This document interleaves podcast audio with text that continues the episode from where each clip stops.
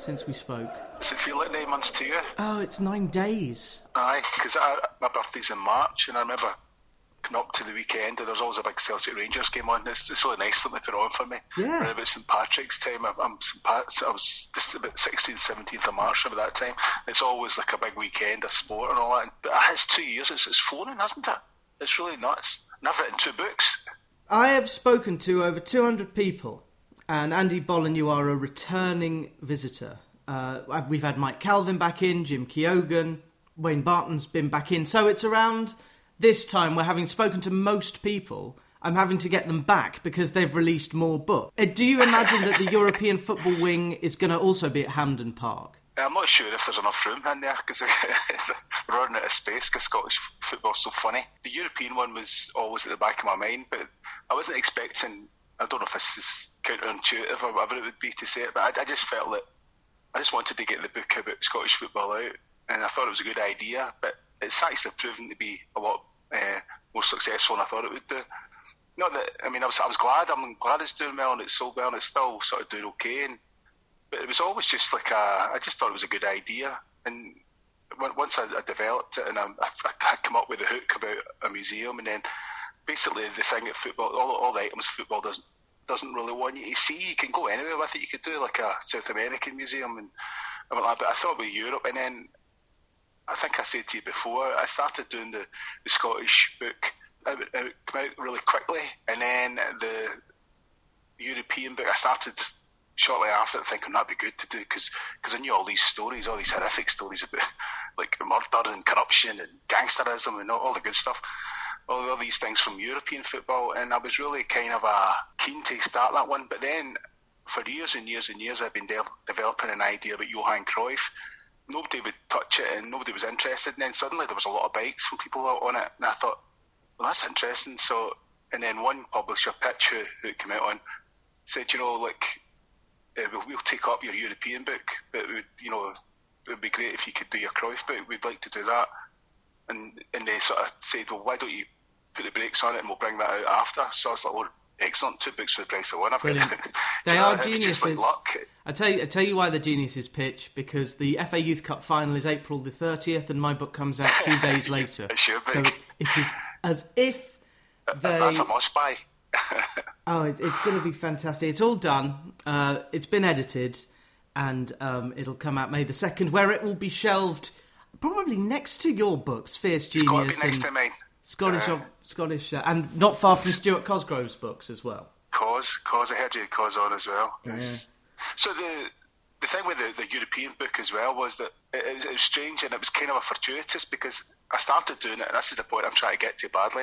That's why podcasts were made for me because I just meander and it, just, it just come back and forth. It's I call like them podcasts. Routine. I started doing the European one, and then the Cruyff thing came up, and then I had basically I went back to it again. I went back to it with a fresh eye, but by the time I went back to it, the European Super League had happened. Boom. Maradona had died.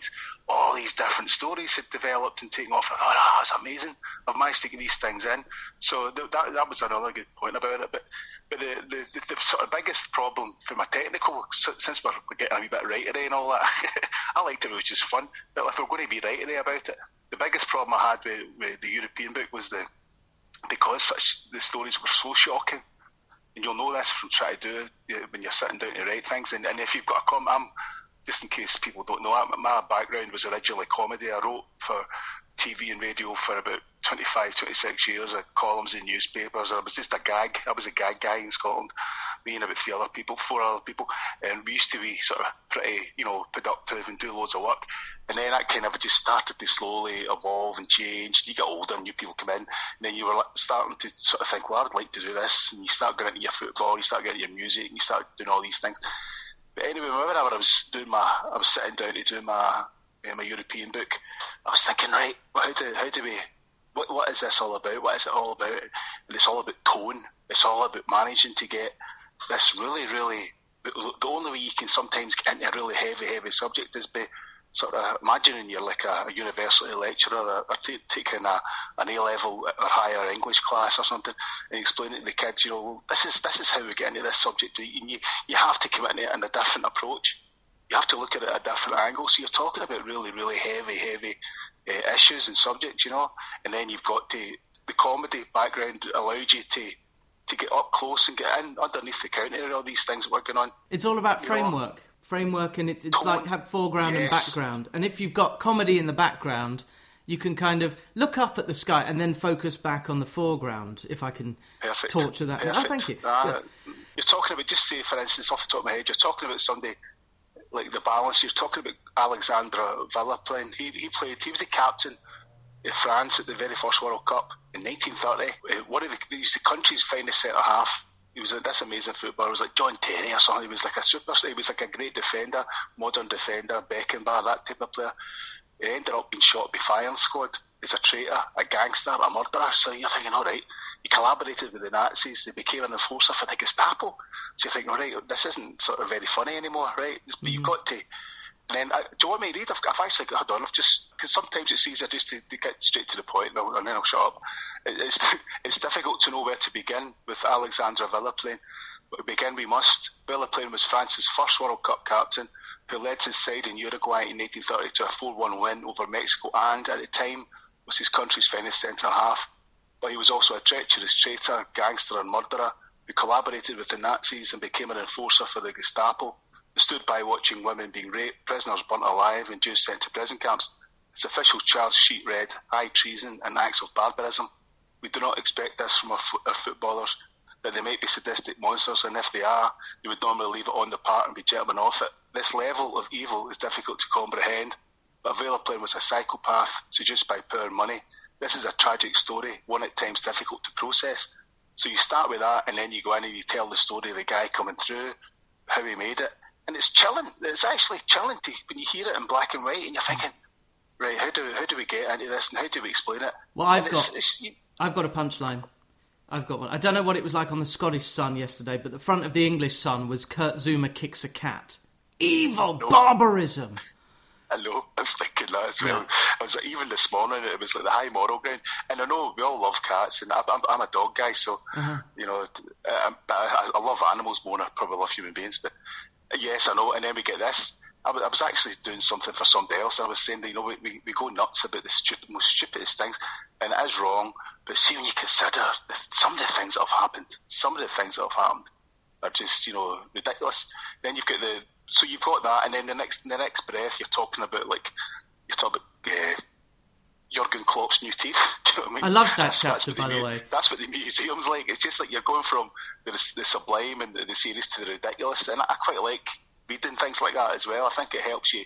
It paces it a wee bit better, you know. Well, hey, that's life, sublime and ridiculous. Uh, before we go into the items in this book, this wing, that I don't know if the wing would have a name. If you could name the football museum after any character in this book, who would it be? Would it be the idea of naming it after one player? I, mean, I think you just need to put it under the psychos. I don't know who it would be. This psych- psychopaths, fascists, Nazis. well, I've got a them up. I've got a suggestion. Have you got something for me? I, please do. Yeah, please do. Uh, Gigi Meroni. Gigi Meroni. Gigi Meroni. Well, he's he's perfect. You know about Gigi? Do you know about? Did you know? No, had you heard about Gigi Meroni before? Not a clue. Well, Gigi Meroni was like this amazing footballer who was. He became like this Italian George Best. He was a, a really fast right winger. And, and he, he, just loved playing football. He was a classic guy, but he was a, he also did art. He was an artist, and he, he thought differently. And he had a beard, and he had slightly longish hair. It was like the, the Italians all thought he was like a hippie, right? Mm-hmm. But, but he was just he was just this sort of cool guy that had slightly longish hair that maybe all the, and imagine in the this is Italy in the sixties, which was really like in the thirties. He was also he had this beautiful actress girlfriend and they lived in sin, which was just like he was going straight to hell. There was no, yeah. there's no two ways about it. But he considered himself an artist and used to get followed by the paparazzi and all that. He was getting chased down the street and sometimes he had a, a pet hen. the wee hen and he used to dress up in pajamas, you know, and he, he would take it. He used to draw his head. He used to sort of practice. His, he was like Dali or something, you know. He was just a Picasso. He was just a nutcase, but, but off a lovely nutcase, just off off kilter a wee bit, but not like a footballer. Yeah, he was just. And, and all the football guys hated him, and they, they demanded that if he get, ordered to get a haircut, it would make the front page of the all the, the Italian tabloids. Or that. But he was asked, to, but he dressed up his, his hen and went for a walk with it, and the press were all chasing after him. So he was just taking the, the mickey out of them all eh? right and having a great laugh with it. But he got killed. He got killed crossing the road when he was really young, right? And he was a super, he was an absolute beautiful, natured, sweet guy, and it was just funny and and and. And this, and no one, I was thinking, no one knows about Gigi, and I think I need to tell about Gigi. But he was a brilliant player, played for Torino, uh, I don't want to waste it. There's a, a, very interesting part in the book which I won't waste because I was thinking it's quite uh, one of the mo- if you were writing a, a, a like a, a Columbo or a Kojak about this, you, you couldn't come up with this ending. You could. It was unbelievable how he, the person that killed him. Uh, yes, it is. Yes, and that's the reveal. I mean, it is wretched, yes. but it made me think that there's a book to be written about players who died before their time. There was a chap called Jimmy Davis who was driving a car and got killed on the motorway when he was on loan from Man United at Watford. So he could have done what Tom Cleverley had done, just become a Watford legend, having come through United. Um, but would giving your Watford colours away there. The, the other book, and I tell everyone this, is the the Scudetto winning side, the Lazio side of the seventies. See the 1974 side, Luciano Re Cecconi, uh, the blonde angel they call him. I'm not, my Italian's not great, but the, he's he was this prankster. It was like they, they made the the, uh, the Wimbledon team the the, the crazy uh-huh. gang sort of like look like little angels. But they were just these guys were just nutcases. were all and they all were playing practical jokes all the time. I mean, he get killed accidentally in an actual prank doing in a jewellery heist. Mm-hmm. Really, the guy the guy had already been uh, robbed and, he, and they, owned it, and they actually knew he knew that they, they had their coats up over their faces and they came in with, with guns, or pretending they had guns under their coats, and the guy shot them, mm. and the guy was killed. He was this amazing footballer. He was at the World Cup and all that for Italy, but that was another one. It's just like tragic.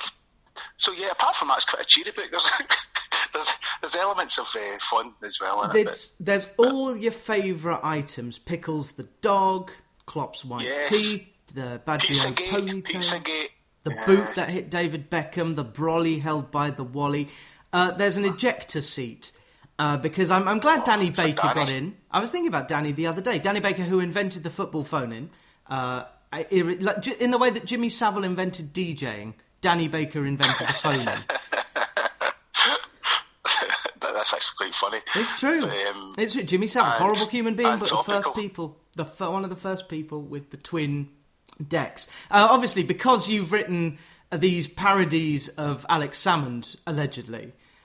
Uh-huh. Is at this point, and we will we'll go back to Danny Baker in a sec. But while we're on politics, at this point, you can't like satirise him. You, have always liked Sandy Trout. Yeah, that was nice. He always liked Sandy. Sandy Trout is the guy's name, but you can't satirise the current premier of England and the UK, can you? No, it's it's beyond parody, and then sort of got up a cul-de-sac and jumped off a cliff. But everyone keeps voting, for him. He's, he's still in power. Everyone keeps voting for him. Politics is just uh, honestly, I, I just would I could I could do a five hour podcast with you on politics. So that this is the podcast like... that you're going to have to do this. I mean, well, you, yeah, Stuart Cosgrove. Just... Stuart does his podcast where he yammers on and then stops after an hour. There's nothing stopping you unless you've got a book to write that you're not telling me about. No, I've got I have number tens. I'm in the middle of doing number tens. So I, on the subject number ten and Boris Johnson, that was brilliant. What we just did there. Very good. Like seamless and seamless Very and good. Let's just let Michael Fabricant's wig. you have that one if you want. No, um, I, I try so, not to. It's just the people in charge. Uh, my mum used to always say, "We're led by the least among us," and and I, it comes back all the time. We're just led by people who do you know, they're just led by donkeys. I'm trying to uh, go back to Danny Baker, but we will. Uh, number 10s. Um, have you read Richard Williams's book about perfect tens? Well, this is the strangest thing. About two weeks ago, one of my close friends said, Have you ever read heard Richard Williams? I went, No. But you're the third person that's asked me about him. And I said, Well, I actually have read one of his, even though it was years ago, I read one of his books about uh, Phil Spector. And I didn't realise it was the same man. Richard so, Williams is brilliant. This is a guy who worked Richard for Williams Island is... Records. He was the A and R at Island Records before. Well, he wrote a brilliant book about jo- about uh, Phil Spector. Yeah. What would, what will I do? I can't I can't look at it. One of my, my pals has said, I've, "I've bought you a book. I'm going to bring it round." And I was like, I've got, I've got COVID just now. COVID's in the family, so I've been mm. able to keep away. So I can't look at it. I can't look at it. Rivera. Should I look at it? I think it's Gianni Rivera. I learned all about him and how he was Herrera's. Oh, Rivera, he's an old one, but that's a good one. But he was a brilliant player. Yeah, Platini. Else is in it? Uh, Bergkamp, I think, was in it. Zola was I've in it. Oh, hasn't got Bergkamp in, has he? I think so. I can tell you right now. I can tell you right now. Who's my top tens? Well, I've got all the obvious ones. I've got. Uh, I've got Zico as well. Yeah. I've got I've got Pele, Maradona, uh, Messi. I'll tell you something. I'll go back to Messi in a minute. But, uh, I've got all the, the, the, classic ones. The ones that are unusual, I've got are Puskas. Yep. So and I've got. i was actually working in Bergkamp yesterday because I think Bergkamp's one of the most probably a hugely underrated player. because he doesn't say anything. He he just sits. Yes. Unlike Marc Overmars, who was a bit of a prat that's why recently. I put him, uh, yes, that's mm. why I put him in because I thought everyone else is, is really and Messi's quite a wee extra, uh, introverted character, very shy and all that as well. All comes out in the part though, but, yeah. but Bergkamp was the same, and he was just there's something about Bergkamp I always liked uh, the, the, way the way he approached the game, and he was just he played football. And, there's a cracking quote in the book about from Arsene Wenger. Arsene Wenger just says something like, you know, there's certain players that just play the game above everyone else because it's almost like a playing a spiritual level. He almost just and, and, they don't like it when people people don't don't respect the game as much as they do, and they just play football all the time. But whenever it was actually in my my Cruyff book, and I took it out because I was I was planning the ten book, and in the Cruyff book, I, there's a, a real issue with Bergkamp when he's at Ajax because he's so good. He comes through all the systems, but there's some in his character, his nature, which is a wee bit too nice, just a wee bit too, you know, too laid back and he's he's also maybe not bulking up as quickly as he should. So that's thankfully that came out, and I've, I've got that. I had a chapter, I had a, a paragraph put into a file, my, my, number ten file, a few years back, and it's this bit in it where it's, it's Cruyff and Cruyff. What he did, it was genius. He took him first, genius. He took him out. Cruyff was coaching mm-hmm. Ajax at the time, and he went in, and he, he used to always go, like to go in and watch how the, the under 15s, under 17s, under 19s were doing before they came into the reserves into the first team, and he was watching Bergkamp, and, and they were worried a wee bit. And he took him out. He said, "See, tomorrow you're, you're playing for the reserves." So he put him on for the reserves, and then at half time he took him off, and Bergkamp was playing well. And Bergkamp was like upset and thinking, "What have I done?" You know, I thought I was playing well. And he comes off. Cruyff puts his arm around him and says, "Right away uh, and get, get a shower, get, get up the road. You're, you're playing for the first team tomorrow." Oh. He put him into the first team. He just wanted to see if he could do it, and he could do it. He was up against. He was in a, a team that with the reserves, you're in against men, you're in against guys come back from injury. Yeah. Well, in this era, remember this is still this is the 80s, so the, the, the late 80s, so they're still sort of you're up against guys that are crunching you and really. And there was one thing that he always said that stuck in my head with Bergkamp as well. See, training, he hardly ever spoke at training, but he used to shout at his teammates if they gave him a nice pass. He, went, mate, I'm, I'm at training here. Give me, a, give me the most awkward pass you can kick the ball as hard as you can. I mean, I want to be able to control it in a match situation. He was saying things like that, and Ian Wright and but they have to help Henry and all that. Going, what, what, what does he mean? What's he doing? And it was because he just wanted the ball played to him. Wanted the ball. He come to him the way it would in a game. He coming to the ball coming you sharp and deflecting off you and, and, and not clean, but just you know you had to be able to do it quickly. Not half a second all the time him. But I better in my book. I've got a list. I was going to reveal it, but maybe I should shut up about it. No, well, reveal. I'm, I'm, dying to look at it. I'm dying to look at to, to look at that book uh, when I get it, but well, maybe, I'm not sure if I should or not. Pele and Maradona 55,000 in. Cruyff's in it. By the way, Fierce Genius was your book about Cruyff. Cruyff. Thanks, Cruyff. I, I never put Cruyff in it because Cruyff played 14. Cruyff can't be in his book. Oh, I see. So Cruyff in. only if you wear the 10 10s. jersey. Yeah. Yes, it's got to be a 10. He wouldn't have put Cruyff. I'm guessing he wouldn't have put Cruyff in. It's all number 10s. I, I, my big, I think he did. I've got Zidane. Zidane. Has he put Zidane in? Yeah, he has. Yeah. Oh, okay. But no, this is. Amazing. But he did it. I think he wrote it in about 2009. So there's an extra generation that has yes. ossified Messi, the memories of Maradona's dead. Of uh, course. Whenever I think it's maybe genera- definitely generational because it's hard to. It's a lot of the younger people coming through now all thought think Messi's the, the number one, and I'm like, well, no. If you you need to once you read the chapter about Pele, you'll know. No, Pele is the one. He's number one, and then it used to be for me. It would be Cruyff would be third, second or third, but it's Maradona. For me, it's, it's Pele, then Maradona. But I'll, I'll, tell you a wee secret about Messi. See, after writing about Messi's life for about uh, six or seven weeks and looking at really closely at everything and having to distill like about 15,000 words down to about seven or 6,000 mm. words, that chapter about Messi, it, it really, it, it, I, changed my, my, opinion about him. I think he's higher up in the, the all time ever. But I say this thing in the book about the trouble that we've got with Messi is he's playing now and see for football and for memories. You need you need memories. You need you need a 10 year or a 15 year sort of reappraisal when I re to look at people in a, a better, you know, to do a wee bit of distance. Like legendary status come is it's like distance plus time. Messi will be, I think Messi will be judged far better in 10 or 15 years' time. And what a story right at the end whenever he has to leave Barcelona. It was an amazing story. It was almost like writing a novel about his chapter. But my, my opinion of Messi went up. Um, I still love Cruyff, obviously, uh, but my opinion of Messi certainly improved. I'm not sure whether I should read it or not. I may have a wee peek at who he's got and who have. Is he picked? Is he picked 10 10s? Has he went 11? Is he picked um, first 11? Because oh, I've think... gone, I've gone 18. I'm going 18. I'm going first team squad, and they've got to be the number 10. They've oh, got to be the number 10 is. I think it's 10 or 11. But just on Messi, uh, I've got Simon Kuper's book about Barcelona, and there's a chapter. Oh, the new one. Yeah, he, the, the chapter is How Does He Do It? Understanding Lionel Messi. A curiously overlooked footballer, he was predictably brilliant for so long that we came to take his brilliance for granted. But he reached the age of 30 without ever saying an interesting sentence in public. Yes. Similar to Bergkamp. Bergkamp is, is like, and is a footballer, uh, sublime at times, fantastic, amazing sort of that mathematical thing that Cruyff had. Messi, I actually had found it really hard to distill Messi's life down through you know each each year and each season. But you know the thing with Messi is like he was born. I think he was born and it's a sin because he we shouldn't we shouldn't we don't want them all to be. I think the fact that he, he was kind of a quiet and a family guy and all that, and he was just just his nature. But his football and honestly, his his, his records are just yeah. unbelievable unbelievable. Higher than Puskas, higher than all these guys. I mean, even the, the, the old guys always put in Di Stefano in that list. Di Stefano was, was one of the ones I started writing about, and then I had to. There's an introduction where I talk about the people who don't make it in my number ten book, and Di Stefano, I think he wore nine, uh, and, and it was it was Puskas always wore ten in that the side that they were in. So he wouldn't be in it, and Cruyff wouldn't be in it but you had to wear 10 and it was the classic it was the, the, my idea of my I don't know what his idea is but the idea of my book is the, the weight of the shirt because guys like Zidane sort of basically won the World Cup for their country. Pele won the World Cup, and he, he won it three times, but he actually was injured in the second game and, in yeah. um, one of the World 62. Cups, and they gave him yes, thanks. They gave him a medal later on. They gave him a medal only recently, I think, a few years ago. Melon is lies. That is that's an anagram of Lionel Messi. Melon is lies. uh, just because you just because you were talking about people who were missed out of your book, you obviously have to stop at 100.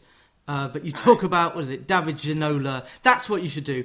Uh, the last thing that you write in this book is an anagram of David Ginola, without which is unrepeatable on the Family Podcast. Uh, you are, of course, Label Donny. Label Donny. Thank you very much. Yeah, Andy Bollen. And I, I Bold. I use Lenny Bold a lot as a, a, a daft comedy anagram uh, thingy. Oh yeah, I do. Lenny Bold. Lenny Bold. That's bro. Um, so this is the uh, Thistle centre half for, for the seventies. yes, he gets his head on it and he's a hard yeah. tackling. Magic Sponge, that's his nickname. Since this is the football library and you've used your uh-huh. Stuart Cosgrove yep. branded library card to get in to the library for a second time, uh, was the process of coming up with the European exhibits harder, easier, or the same as the Scottish ones? A bit more. Uh difficult and a bit more interesting. I, I thought that with the European one, I had to uh, spread it out a lot more and, and, make it more accessible, obviously.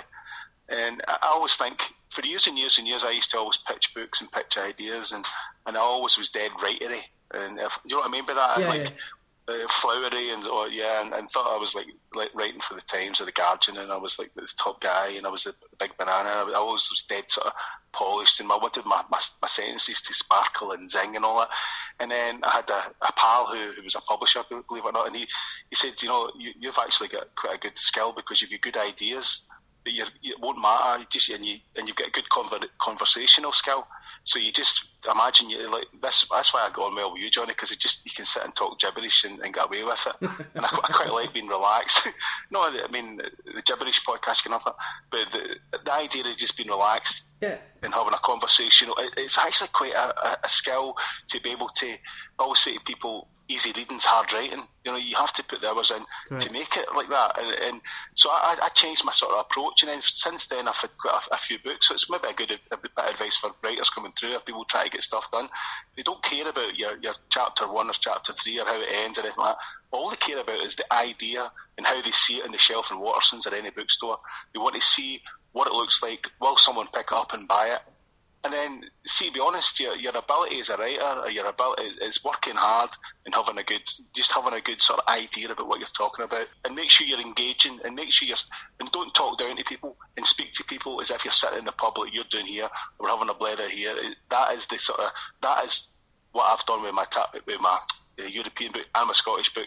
I try to just make it sound like, well, here, here's here's like this this object here, and this this gives us a chance to to like a newspaper clipping would give us a chance to start talking about Barcelona, and you you, allow yourself to introduce the story. So you're you're, you're finding things. You, you maybe like, for instance, the the, the Man United story. Like we started as a uh, you know, like a locomotive works team or something. So you, you get a wee train and you say, well, this is a wee train. And, and you take things, you take the objects, but you make it, no matter what it is, the, the object's just a wee introduction so you can you can gives you a chance to talk about. Malcolm Allison's Panama Hat, for instance. The posh word is ekphrasis when you're when you go off and describe an object. But yeah, Malcolm Allison's hat. Uh, I, for the Youth Cup book, I learned all about what Allison did effectively. What, a, what a, an amazing, amazing coach, amazing. Yeah techniques and, and totally just totally over by his playboy image and all that. So that I thought that was quite good. I quite enjoyed writing that, and, and, and I learned a lot about him as well from it. You know, it was such a broad, broad church. And when I was doing it, I was finding that I was I felt as if I was bullying the Italians at first, then I was bullying the Spanish, and then I thought, God, I need I need to get more in about the English, you know, but, but the English and and the Scottish, you kind of just nice. It was all a dentist chair and all that. Yeah. It's hardly going to shooting somebody, is it? It's not like Mean, it's all right. It's, it's getting a fill in the dentist chair, and you would have the I used to say earlier the Wally with the Brolly. Uh, I, I, thought the, the, the, funny thing with um, with the porno with Bosnich and uh, Dwight Yorke. Who else was it again? Uh, Dwight Yorke. Thanks, I. Can I just tell you that one of the, the I've had COVID. I'm, I'm, at the end of the. I've got like um. This is day seven of uh, isolation, or the day six of isolation in Scotland. Gosh, how did it feel? And it, it's pretty weird, but I don't know what age you are, but I remember in the, the in the nineties used to used to go out in like uh, like four four day weekends where it would be and you would just be drinking every night, like Thursday, Friday, Saturday, Sunday, and you got to go to your work and all that, but you would feel you would feel kind of like heavy and dumb and, and a bit a bit dopey, you know, just a bit yeah. hey. It's like that. So it's not nothing to worry about. The, this is the Omicron one. But yeah. my wife's just got it. She's just got a test this morning. She's all, and she's got a big birthday coming up, so she's a bit uh, annoyed about yeah. She's downstairs in the half. But at the start, it was uh, it was a really bad throat, and, and I was nauseous. I always say nauseous, like Woody Allen, nauseous. I'm nauseous. I was nauseous, like that. It was this one of the Saturday nights was all a big game on or something, and we were all out, and it was great laugh. But it was like I knew, I knew I was going to get it. It was like it was like ten years ago, everybody was. It was as if the war was over or something. Mm. Everybody was hugging each other, and the pub was mobs. And there was a guy, a singer on. Everybody was shouting, and do you know it was a great night. And, and we're like, right, what's the worst that can happen? We've all been double vaxxed. We've all we've all had our booster. The very worst, we're just going to get that sort of heavy cold flu one, and, and that's all we've all we've all had it now. Because I, I still have to. I have a part time job that I do.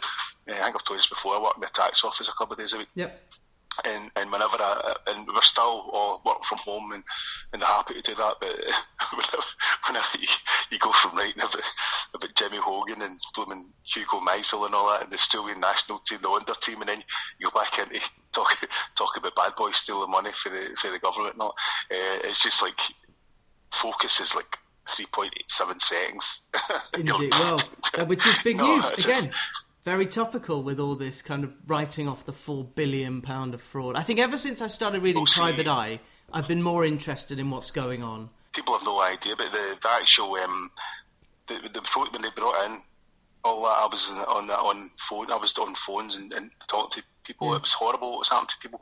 There was an awful lot of businesses were, were stealing the money and paying off people because all the kids that were that were hurt the most by it people maybe 18, 19, in between years at uni, yeah. not knowing what they wanted to do, maybe working as waitresses or working in bars and working in restaurants and ho- hotels, places like that, were all getting they were all getting done over, and they were getting because oh well you're not in that contract, you're in the, you know the, the contracts had all changed and they weren't there was no no yeah. backing and oh but we'll you if you go oh, no sorry that's you done and so they weren't allowed to get money because they were supposed to get money from the employers, and the employers would just keep the money. It was just, oh, just God. face theft. Horrific. I quite liked it. I kind of a maybe because of the writing and all that. You're a wee bit more empathetic. You could you, were, you know, you're a wee bit of the human condition, and and, and feeling, you could sense straight away that people were, you know, struggling. Panorama showing 16 seconds. that, that's right. And now, and now we have fighting over a footballer who was paid however much a week kicking a cat.